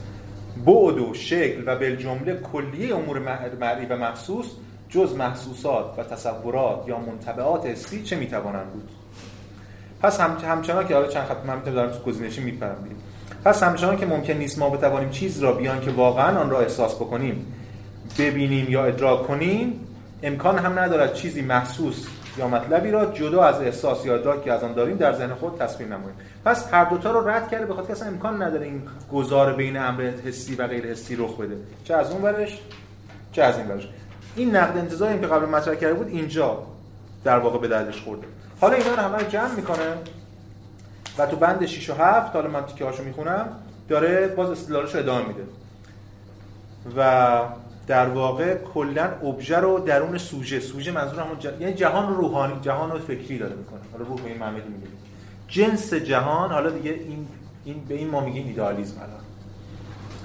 حالا میگیم چه تفاوت ایدئالیسم بعدی داره ولی برای گام اول برای ایدئالیسم. واسه همین تو تاریخ فلسفه میگن ایدئالیسم. همه اول میگن ایدئالیسم افراطی بارکلیه حالا ما میگیم به چه معنا ایدئالیسم افراطی نیست. ولی به این منظور چیه منظور که آقا جوهر موجود جوهری که وجود داره یگانه جوهری که می‌تونه وجود داشته باشه ادراک چون بیرون باشه چه درون ما باشه باشه. بعد جنسش از ادراک باشه. بعد شروع می‌کنه مثلا همه اجرام سماوی و جمعی اجسام زمینی و به جمله تمام آنچه دستگاه عظیم عالم از آنها ترکیب یافته. بی آنکه ذهنی وجود داشته باشد موجود نتوانند بود. و وجود آنها عبارت از عبارت از معلوم و مدرک شدن آنهاست. پس بدون که ذهنی باشه اینا نمی‌تونن وجود داشته باشن. و از این رو هرگاه در ذهن من یا هیچ مخلوق دیگری موجود نباشند باید گفت یا اصلا وجود ندارن یا اینکه در عقل یک روح سرمدی موجودند زیرا اسناد وجود مستقل از ذهن به جزئی از آنها امری غیر معقول و مستلزم قول قول محال به انتظار. اینا جنسشون مدرکه ذهنی هم. یعنی چی؟ یعنی همیشه باید یه چیزی باشه که اونا رو ادراک کنه تا باشن. حالا فعلا در مورد خودم صحبت می‌کنم دیگه. وقتی من ادراک نمی‌کنم انگار نیستن. و به این معنا ابژه حالا بند هفتش هم باز همین ادامه از آنچه گفته شد لازم میاد که هیچ جوهری غیر از روح یعنی آنچه ادراک می‌کند وجود نداشته باشد.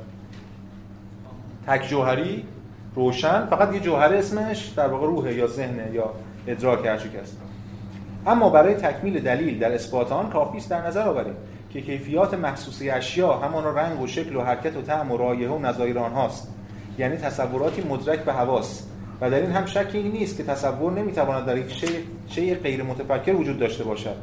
و قول به خلاف آن متضمن تناقض بیان خواهد بود. این هم شبیه همون استدلالی که الان کرده.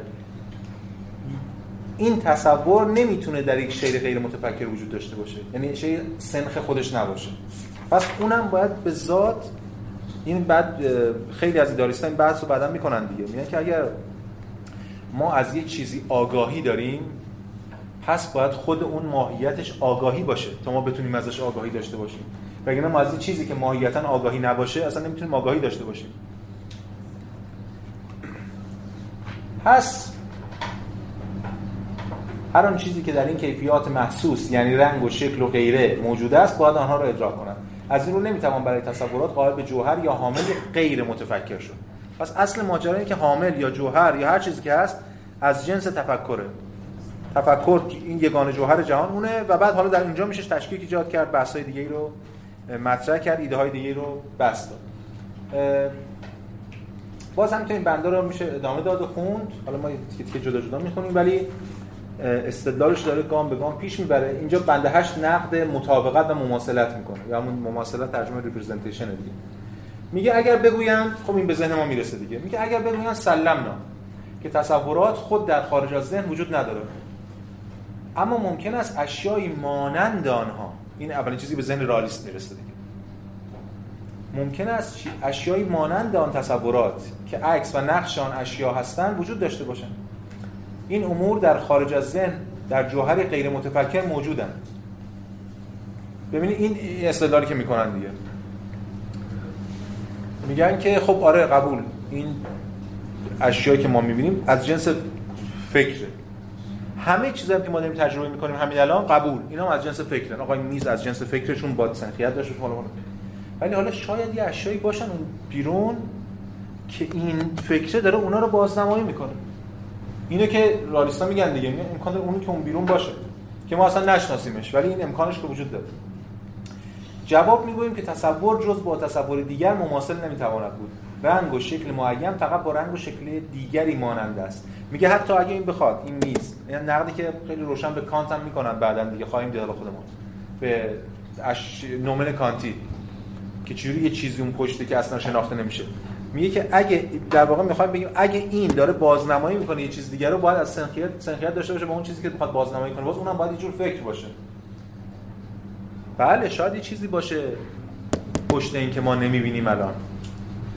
و با یه کنکاشی میشه بهش رسید. این حرف بایکلی به این معنی نیست که جهان برای ما آشکاره. بلکه به این معناست که اون چیزی هم که حتی پنهانه از جنس فکره.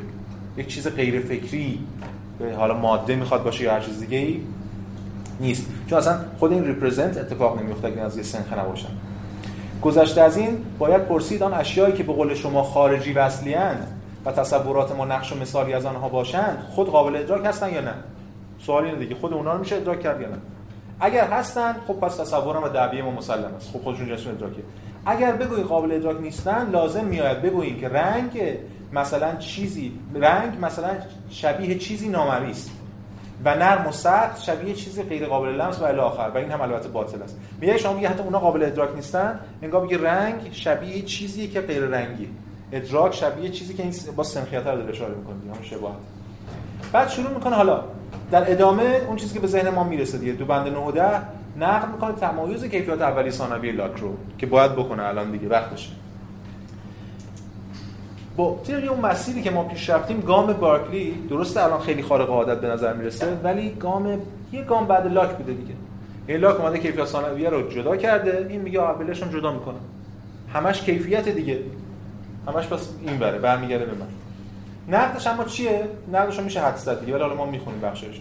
بند 9 بعضی میان کیفیات اولیه و ثانویه تمام اجسام تمایز قائل می‌شوند. این بعضی لاکه دیگه آنها بعد و شکل و حرکت و سکون و جسمیت یا عدم تداخل و عدد را از کیفیات اولیه می‌دانند و کیفیات محسوسه از قبیل رنگ و طعم و رایحه و نظایر آنها رو کیفیات ثانویه میشمارن هفته پیش دیدیم دیگه حرفا و معتقدند که تصوری که ما از این دسته اخیر داریم به چیزی که در خارج از ذهن یا غیر مدرک باشد شباهت ندارد. بله. بلاک و رنگ اون بیرون نیست. اینه. تصورات مربوط به کیفیات اولیه را نقوش و تماثیلی از اشیاء خارجی می‌دانند که در جوهر غیر شعوری به نام ماده موجود است. ولی اونا رو میندازن گردن ماده جوهر مستقلی وجود داره. که زیشور نیست یعنی همون غیر مادی ماده به قول آنها جوهری غیر فعال و بی حرکت و بی حس است که بعد و شکل و حرکت واقعا در آن وجود داره برای اینا میگن واقعا اون بیرون ما بعد داریم مکان داریم شکل داریم. اما چنان که در بالا اشاره کردیم بعد و شکل و حرکت فقط تصوراتی است موجود در ذهن. میگه حالا حالا برگردیم به مقدمه که در مورد کتاب ابصارش گفتیم. مقدمه که آقا امتداد کجاست؟ خود امتدادم که منم. ببین اینه که میگه مهمه اینا در کنار هم. خونیم 709 و 1710 اول ما توضیح که چشم اون چیزی که امتداد می‌بینه اونجا نیست اینجاست. حالا می‌تونه به کمک اون بگه اونی که شما گفتیم بیرون اون هم اتفاقا توه. اون اتفاقا مال سوژه است. لذا این تصورات ممکن است در جوهر غیر دراکی موجود باشند و نه تباع اصلی آنها بنابراین باید اذعان کرد که مفهوم آنچه بدان نام ماده یا جوهر جسمانی دادن متضمن تناقض است. و بعدش هم باز میگه که حالا بخونیم تیکه اولش هم. کسانی که می‌گویند شکل و حرکت و سایر کیفیات اولیه در خارج از ذهن و در جوهر غیر متفکر موجود است در این حال اذعان دارند که رنگ صوت، حرارت و برودت و امثال این گونه کیفیات ثانویه وجود خارجی ندارند و جز احساسی که در ذهن حاصل می شود نیستند و تابع اندازه ها و روابط حرکات روابط و حرکات مختلف ذرات صغار مادی که آنها را به حصول می آورند هستند. آره اینا معتقدن دیگه. معتقدن اون کیفیت اولی بیرونن. ولی کیفیت ثانویه رنگ و صوت و فلان آره اون بیرون نیستن مال ما. آخرش هم به جمله بعد و شکل و حرکت منتزه و جدا از سایر کیفیات غیر قابل تصور است. پس این کیفیات را نیز باید همونجا که کیفیات محسوسه دیگر وجود می‌یابند یعنی در ذهن جستجو کرد نه در جای دیگر. استدلال چیه؟ استدلال اینه که خب اصلا اونا یه نقده که مشخص شد. نقد کیفیت اولی ثانوی نقد اولش نقد دومش چیه؟ نقد دومش اینه که شما میگید که آقا یه بخشی از نام رنگ و بو مال ذهنه یه بخشی هم اون بیرونه به امتداد یا فلان. سوالش اینه که با توجه به حرفی که در مورد نظر ابصارش گفتیم سوالش اینه که اصلا وقتی ما امتداد می‌بینیم مگه چیز غیر از رنگ و رنگ و شکل می‌بینیم؟ یادتون از نقل قولش هم خوندم دیگه. وقتی من امتداد رو می‌بینم وقتی من فاصله رو می‌بینم من جهان رو چیزی غیر از رنگ می‌بینم و در واقع سایه و نور. به همین دلیل اون چیزی که شما بهش میگین امتدادم در واقع همه رنگ و سایه و نوره که شما باید بیارید توی این کیفیات ثانوی بسیار خوب. پس این از نقد کلی برکلی توی در مورد کیفیات اولی ثانویه در مورد استقلال ابژه و اینجور چیزا. و حالا بند 14 و 15 یه اوج ایدئالیسم بارکلی صورت بندی میشه که شروع می‌کنه حالا فرصت نمی‌کنین همشو بخونیم ولی شروع می‌کنه شروع می‌کنه نقد می‌کنه که حتی این کپی بودن المصنا بودن رو نوشت بودن کیفیات موجود در اشیاء شروع می‌کنه نقد می‌کنه. بازم بر اساس اصل سنخیت نشون میده حرکت هم در خارج وجود نداره. مفهوم حرکت مبتنی بر امتداد مکان اونم باز اون وجود نیست موجود نیست. و بعد در بند 15 میگه که حاصل آن که هر کس دلایلی را که برای اثبات ذهنی بودن الوان توم آورده شده است یعنی رنگ ها و مزه ها ملاحظه کند خواهید دید که دلایل خواهد دید که دلایل مزبور به همان قوت درباره ذهنی بودن بود و شکل و حرکت نیست صادق است. لب کلام. تمام براهینی که لاک یا هر کس دیگه در مورد این که کیفیات ثانویه مستقل نیستن بلکه مالمان آورده این همینا میشه در مورد شکل و بود و مکان و چیزای دیگه هم حقیقت این که اصلا چیزی در خارج از ذهن وجود نداره آخر بند 15 اینو صراحتا میگه. چیزی خارج از ذهن وجود نداره خب اینجا ما با یه شکلی از ایدئالیسم رادیکال طرفیم که حتی خود مفهوم وجود هم نقل می‌کنه. یه جمله از ایدان بخونم. مفهوم کلی وجود به نظر من انتزاعی ترین و نامفهوم ترین نامفهوم ترین تمام مفاهیم کلی است. یعنی خود مفهوم وجود. حتی خود وجود رو هم می‌زنه. خب اینجا ما با یک ایدالیسم رادیکالی طرفیم که تا زیادی روشنه و حالا نقد اصلیش رو بارکلی و از که این ایدالیسم تبیین کرد. به نظر من حالا بخوام با یکم اغماز بگیم می‌خواد بره سراغ دشمن اصلیش که تا حالا گذاشته کنار این حرفا رو زده که حالا بره سراغ این. انگیزه و دغدغه اصلیش اینه. چی؟ ماده. دغدغه اصلی برکلی ماده است. به همین دلیل در بند 18 حالا این چند بند اینا رو میگم بعد تا سوالا جواب میره سراغ نفی جوهر مادی. خیلی هم بخش از نقد شبیه اون تشکیل که در واقع شکی که رویایی دکارتی می‌کنه و چیزای شبیه. میگه که لاکن حتی اگر جواهری دارای جسمیت و شکل و حرکت در خارج از ذهن و به ازای تصوراتی که ما از آن از اجسام داریم فی الواقع موجود باشد باز چگونه می‌توانیم به وجود آنها علم حاصل کنیم؟ یکیش بحث انتولوژی که زد یکم بحث اپیستمولوژی که اصلا اگر باشن ما چی هستن می‌تونیم بفهمیم که هستن. اصلا فرض کنیم یه چیزایی باشه در این جهان مطلقا غیر مادی. فرض کنیم. شما به من میگی آقا شما از سوژه شروع کردی دیگه. من چه حقی دارم در مورد ابژه مستقل از خودم ادعا کنم؟ من می‌تونم فقط در مورد اون چیزی که دارم می‌بینم حرف بزنم دیگه. نقدی که بارکلی میشه می‌تونه بکنن دیگه. نه آقا یه چیز اصلا اینایی هم که ما می‌بینیم نه. یه چیزای دیگه در این جهان هست که اصلا ما نمی‌بینیم. آیا میشه اینو نقد کرد؟ ما پنج ما حواس پنجگانه داریم یه سری چیزای درک نمی‌کنیم. اونا که می‌تونن بیرون باشن. این نقد. بعد برکلی اینم میگه بعد میگه که ادامه میده نقد زیرا که علم ما به وجود به وجود آنها یا به وسیله حس است یا به عقل. از راه حس جز به محسوسات و تصورات خیش یا آنچه که مستقیما به حواس ادراک می شود هر چه به نام دهیم شناسایی حاصل نمی توانیم کرد. یعنی حرف باکلی اینه که ما یا اونا رو از حس می‌شناسیم که خب نیستی اونا که حسی نیستن. یا از عقل می‌شناسیم که عقل هم باز بحث فکر دیگه یعنی در فکر. اونا به عقل ما در نمیاد. امکان دارد که ذهن ما جمیع تصوراتی را که بالفعل داریم حاصل کند و از آنها متأثر گردد. بدون که در خارج و در مقابل این تصورات اجسامی شبیه به آنها وجود داشته باشد. این به یه زبون دیگه داره تشکیک رویای دکارت مطرح می‌کنه. میگه آقا ما شک دکارتی. امکان داره. شما میگید آقا اینا یه چیزی از اون بیرون ما نمی‌بینیم فلان. آیا امکان نداره من یه تجربه داشته باشم؟ که هیچ چیزی رو از بیرون نگرفته باشه مستقیم مثل رویا. یعنی اونایی که کاملا تحت تاثیر تخیله. خب چرا؟ امکان داره امکان داره. چون این امکان داره پس واضح است که فرض وجود اشیاء خارجی برای ایجاد تصورات لازم و تصورات لازم و ضروری نیست. زیرا که همه قبول دارن این تصورات به همین وجهی که فعلا در میابیم بدون وجود اشیاء معادل آنها گاهی یعنی مثلا بگین تو خواب. حاصل می‌شوند و ممکن است همیشه ممکن است همیشه حاصل شود خب. اینو بحثش روشنه ولی یکم باید دو توضیح بدین که ابهامات رفع بشه. ببینید اولا اگه کسی برگرده بگه که آقا من یه, یه چیزی در اون جهان هست که مطلقا ادراک ادراک شدنی نیست ولی اینایی که ما ادراک می‌کنیم یه ربطی به اون داره. اینو که میشه نفت کرد چون که نفت کرد. که ما از کجا می‌دونیم هست؟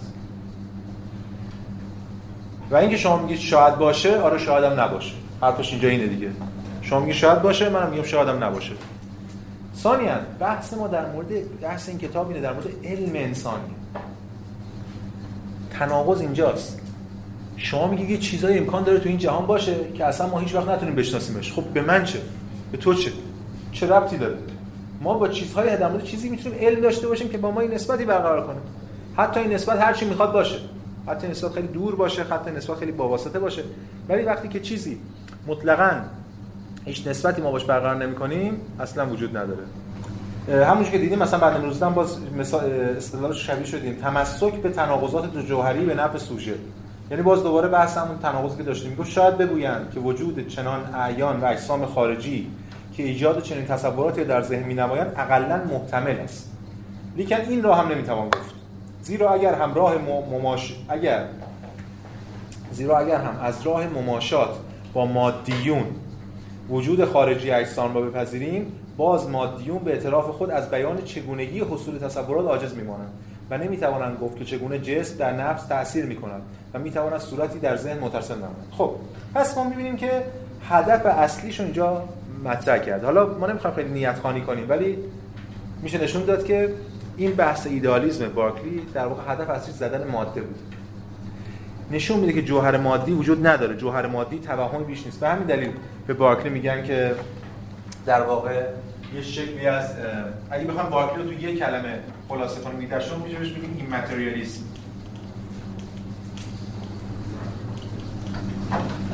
حالا ترجمهش می‌کنم به ناباد ماده باوری. من ناماده باوری رو نمیپسندم. این این این که میگم اول یه یک وجه تنش جدلی داره. آره بیشتر به ماده باوری ستیزی میشه گذاشت.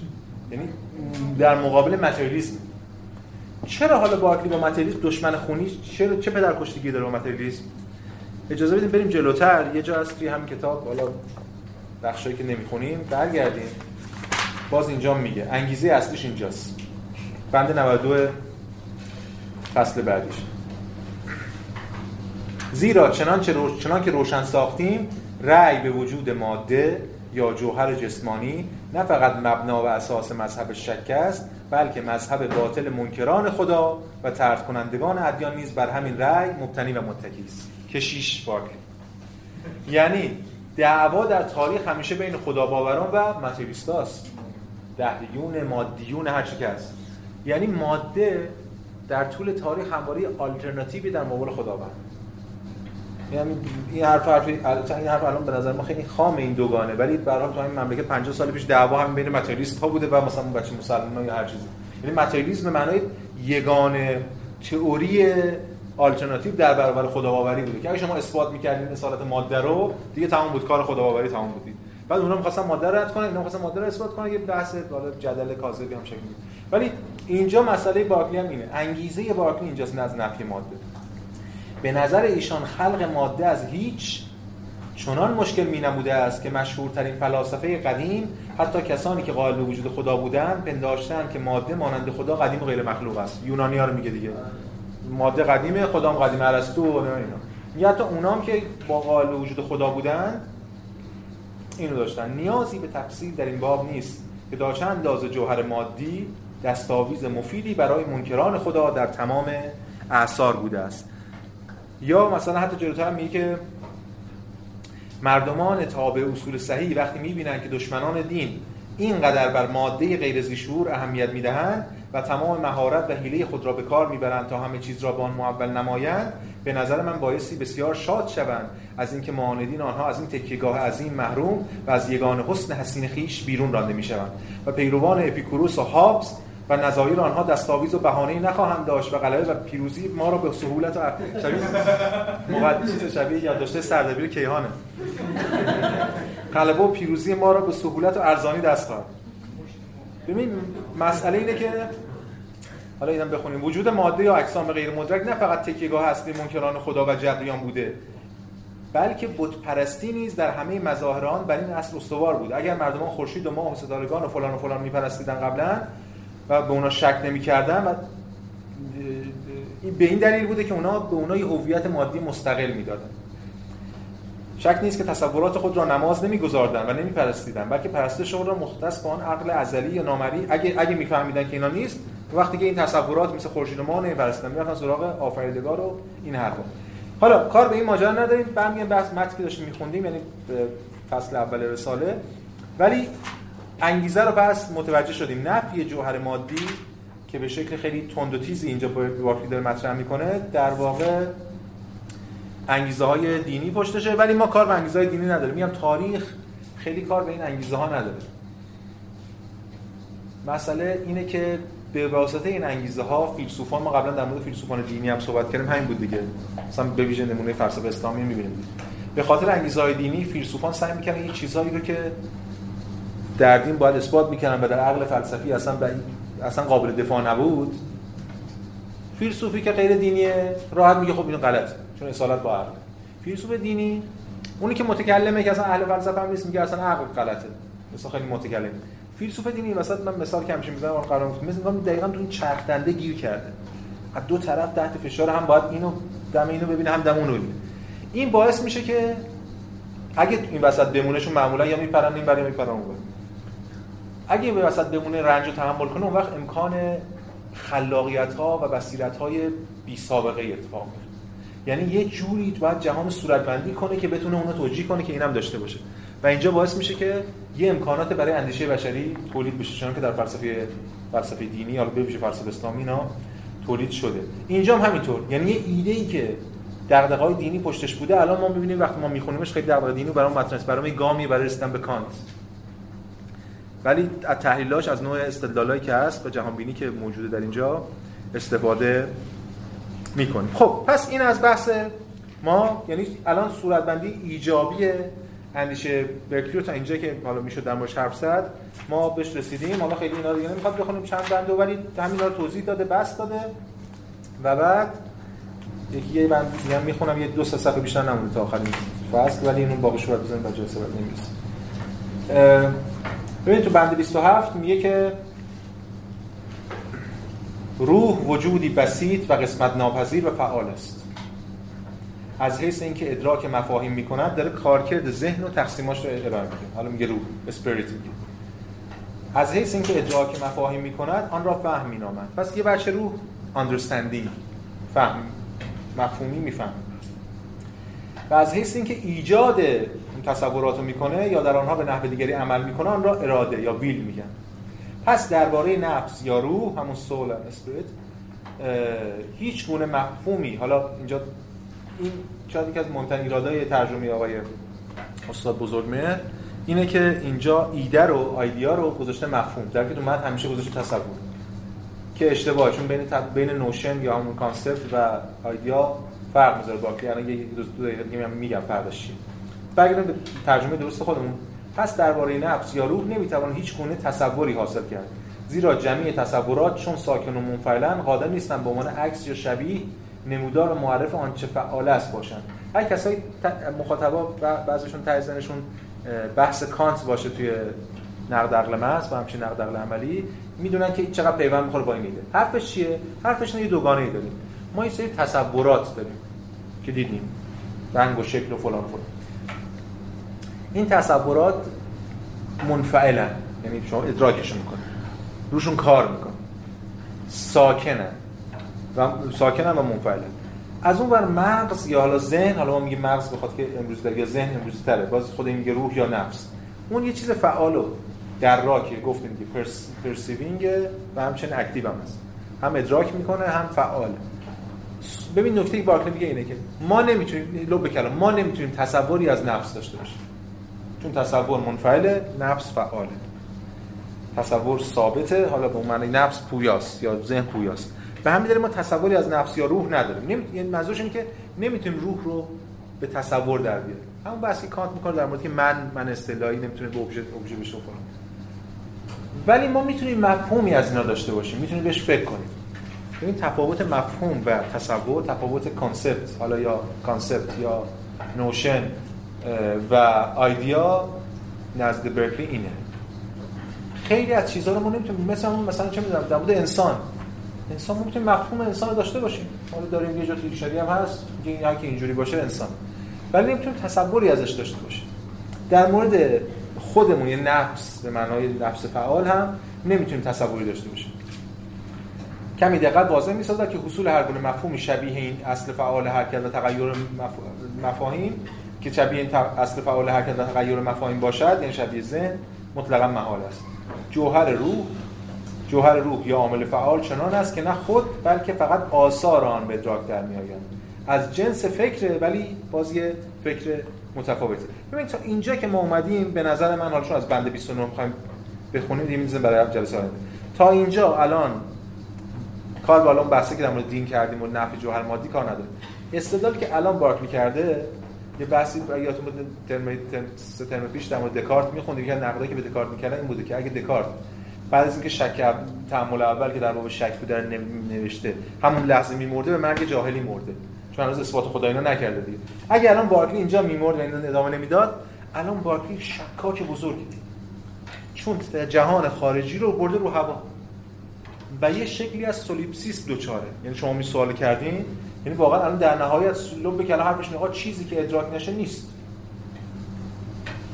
و خب وقتی که من یه چیز رو می‌بینم ادراک می‌کنم خب دارم ادراکش می‌کنم. وقتی ادراکش نمی‌کنم گویی نیست.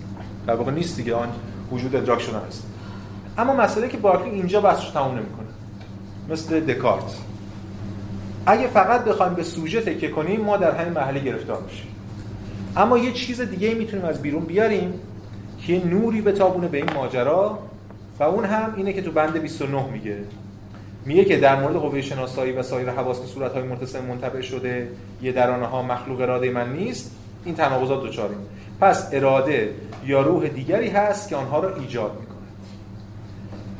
در واقع بارکلی داره یه چیز دیگه میگه. میگه که وقتی که من این ماژیک رو می‌بینم این ماژیک وجود داره برای من چون وجود ادراک شده است.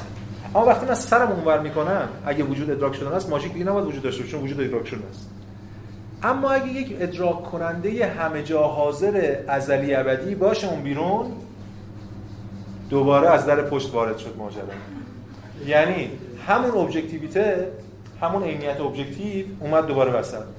باید یک وگرنه من شکاک میشم. من بارکلی هم نمی‌خوام من کشیشم نمی‌خوام شکاک بشم که. و خواهیم دید در جلسه بعد حال بارکلی تمام می‌کنیم و بریم سراغ هیوم. فرق هیوم و بارکلی در یک کلام اینه که هیوم رو وارد نمی‌کنه و شکاک میشه. بارکلی رو وارد می‌کنه و بعد یه شکلی از ایدئالیسمه که در واقع رئالیستیه. یعنی بازی وجود مستقل داره اما مستقلش فقط فرقش مادی نیست. در فکر خداونده. یه خداوندیه که دقیقا بهش میگه universal universal reason عقل کلی. یه عقل کلی همه جا حاضری ازلی ابدیه که حالا اگه ما هیچ نباشیم تو این اتاق اینو ببینیم اون داره همیشه اینو می‌بینه. اگه اون نباشه ما فیزیک نخواهیم داشت یعنی شرط امکان فیزیک شرط امکان در واقع تضمین همه چیز حالا در مورد اثبات خدا و نقدهایی که بهش میشم جلسه بعد صحبت خواهیم کرد. پس نکته اینه که اینجا از سولیپسیسم با یک روح دیگه که همون خداست خارج میشه بارکلی که بند سی تا 33 این چهار بند آخر رو می‌ذاریم برای جلسه آینده که هم به این دلیل می‌ذاریم برای جلسه آینده که هم یه جنبندی کنیم این بحثا رو.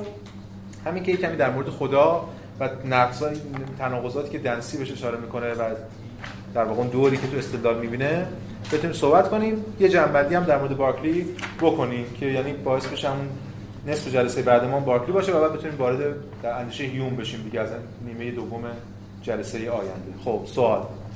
استاد میگه هر چی که درکشه نیست بعد میاد همه نسبت میده به نفس که خودش هم که قابل درک نیست. هر چی که درک بشه نیست یعنی چی؟ مثلا که هر چیزی که ما نتونیم درک کنیم نیست دیگه. هر چی که درک نشه هر چی که درک نشه نیست. بعد خودش هم میگه نفس نمیشه درک کرد. بعد همه چی رو به نسبت میده به نفس. بعد ببینید. سوال شما اینجوری جواب بدید ببینید بحث نام جوهر ذهنی یا نفسانی یا هر چی هست. یه جوهر ادراک یه جوهر ادراکیه. از جنس فکر. میگه هر چی هست در جهان از اونجاست. اما توی خود اون جنس توی خود اون حالا میگم جنس کلمه درست نیست اما خود جوهره اونجا ما تفاوت هایی داریم. بعضی از اونا passive ن بعضیشون active ن. بعضیشون ادراک شوندن بعضی ادراک کنندن می‌خواد بگه یه چیز active رو نمیشه با در یک قالب passive بازنمایی کرد. تصورات ما پس هم تصورات از جنس فکران هم نفس هم از جنس فکر در شکی نیست. اما تصورات ما یه بچه پسیوی دارن مثل رنگ و فلان و فلان. ما مثلا اینو می‌بینیم این حرف این هم حرف کانت می‌زنه توی در مورد من اصطلاحش ما اینو مثلا یه ش... وقتی ما میگیم چیز شیء حتی ما دیگه میگیم شیء مادی نیست به این معنی که بارکلی داره میگه. ما اینو می‌بینیم خب چیشو می‌بینیم؟ یه تجربه یه ارتباطی تجربه داریم باهاش و باعث میشه اینو یه شکلی ازش داشته باشیم یه طعمی داشته باشه یه رنگی یه بویی و خیلی چیز دیگه. حرفش اینه که نفس طعم و بو و رنگ و شکل نداره.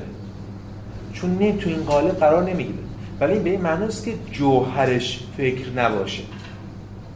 این یه سطحی از اون جوهره به مسابقه امر منفعل اون یه سطح دیگه از جوهر باز از این جوهر فکر خارج نمیشه. آها همینه دیگه. گفت به همین دلیل میگه ما تصوری ازش نداریم. گفتم ولی مفهوم داریم ازش. این من و شما الان در مورد نفسمون می‌تونیم صحبت کنیم. ولی نمی‌تونیم نفس رو ببینیم نفس کوچه شکلی. نفس الان حالا بعضی وقت می‌بینن. آره من چه رنگی درونه من قصه هست آره. نور روح من نمیشه ولی برای اونا می‌خوان امر فعال و رنگ رنگ بهش نسبت بدن یا یه شکلی بهش نسبت بدن مثلا. بله. سوال بعدی بفرمایید. ما یه فهم مشترک داریم بین اطفال یعنی من اینو سبب می‌بینم شما هم سبب اگه واقعا هیچ نسبت به ما بدن این سرفیت چی با هم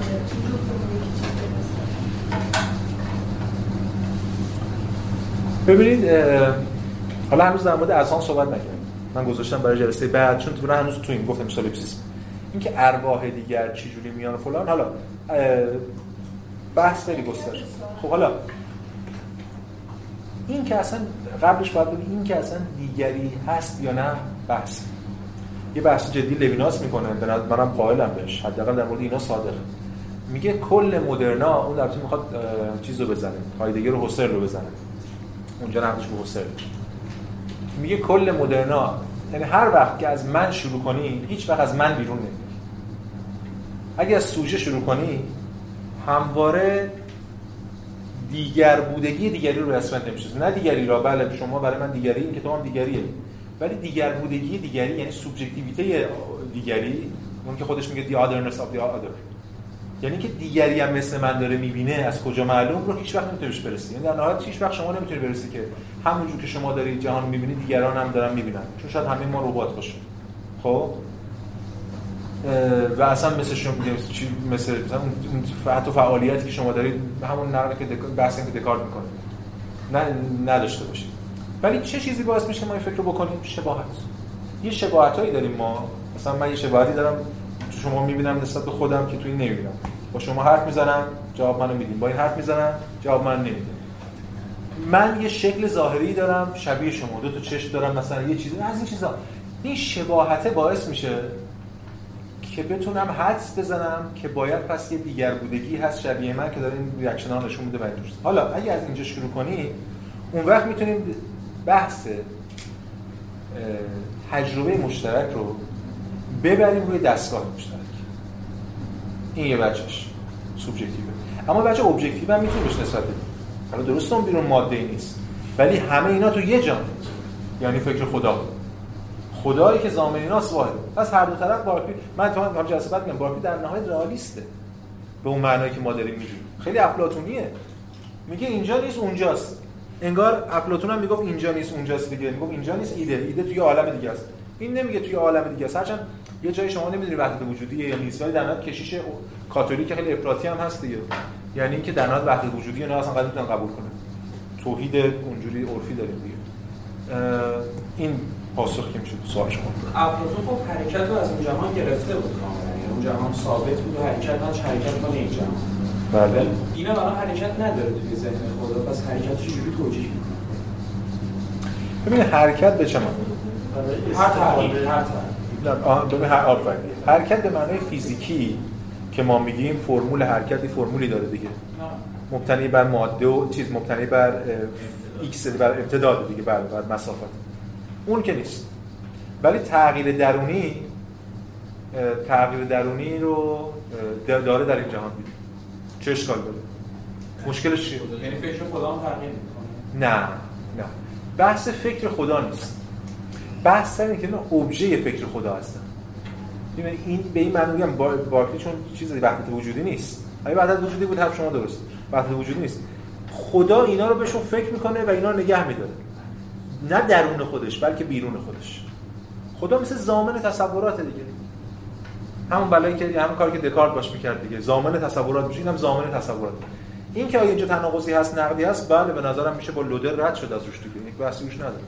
ولی حالا ما می‌خوایم حداقل درک کنیم که شاید چی. خیلی مبهم حرف می‌زنه تو این حوزه. یعنی خدا به بودنشون فکر می‌کنم ولی به اینکه چه در واقع کل جهان هر بودنش و حتی حرکتش همه رو خدا در واقع درون خدا نیست. از جنس فکره. ولی این که ما فیزیکی داشته باشیم حالا جلسه بعد قرار با این شروع کنیم. این ما فیزیکی بخوایم داشته باشیم یعنی منطقی برای این جهان حاکم باید باشه. خدا ضامن اون منطقه. یعنی من و شما هم از اون اتاق میریم بیرون هیچ که دیگه این ماژیک رو نمی‌بینه ولی این ماژیک هست به خاطر که خدا می‌بینه همیشه اینجوری دیگه. مجبور این کارو بکنیم این واقع واقعیت هم اینه که ما هنوز انسان جرئت نکرده یا توانش رو نداشته و در واقع به خود بین خودمون هم باشه. به این معنا هنوز هم نداره. ما امروز نیچه پسانیهیلیسم نیچه رو مرگ خدا دیگه همه چی میره رو هوا. شما اینکه مسئله اینه که انسان از دوران مدرن انسان تلاش کرده. این سوال و مسئله رو داشته. اگه من خدا رو بذارم کنار چجوری می‌تونم به معیار برسم؟ برای شناخت برای حرکت فلان مثلا نیچه توی اون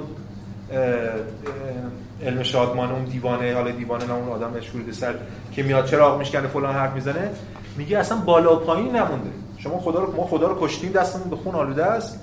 الان دیگه همه شما خوشحالین چون اونا مخاطباش هم گفت کلیسا نیست که مذهبی باشن مخاطباش سکولارن. همه خوشحالن که خدا مرده ما داریم اشغال می‌کنیم. بعد میگه شما دیگه بالا پایین هم ندارید. شما هیچ معیاری ندارید. مسئله اینه که آیا بدون خدا وقتی بدون خدا می‌خواد انسان از سوژه شروع کنه چجوری می‌تونه به معیار برسه؟ فعلا تا اینجا یه جای اون از در عقب مجبور بودن بیان تو که معیار رو حفظ کنن وگرنه نمی‌تونن نه دکارت چون وجود تمایز دکارت به فقط به خاطر فریبکار نبودن خدا اگه خدای فریبکار باشه مثلا کل فلسفه دکارت رو حواس. برکلی هم همینطور. و در نهایت اونی که خدا رو وارد نمی‌کنه هیومه که میشه شکاک بزرگ مدرن. و فیلسوفان بعدی حالا خواهیم دید حالا این همه طرفا کانت با یه پیچیدگی‌های هگل با یه پیچیدگی‌های دوباره سعی می‌کنن به یه معنا احیا کنن یه مسئله ای رو. حالا با نیچه هم میاد یه کار دی- می‌خوام بگم که این مسئله مسئله مهمه که خدا رو ما تبعیض قدرتش ازش گرفتیم. انسان دیگه ارباب جهانه. اومانیزمه. خب احساس سرخوشی هم داره. من ارباب این جهانم تازه بدبختی شروع میشه. که خب می‌خوای چیکار کنی؟ اصلا چون می‌تونی علم داشته باشی. مبانی تو از کجا می‌خوای بیاری؟ که ما هیومه دیگه این حرف حرف هیومه که میگه هیچ شک به شکاکیت مطلق نیست. اینکه این سوال رو می‌خوام اینجوری مطرح کنم که یعنی بارکلی به این علت تجربه میشه که تصورات فطری رو در ذهن قرار نمیده. در ذهن خدا یا در خدا قرار میده. این درسته؟ تصورات فطری الان کجا هست؟ از نظر بارکلی ببینید با تصورات فطری نداره. چون هیچ چیز در ذهن نیست که پیش از آن در ترجمه نبوده باشد.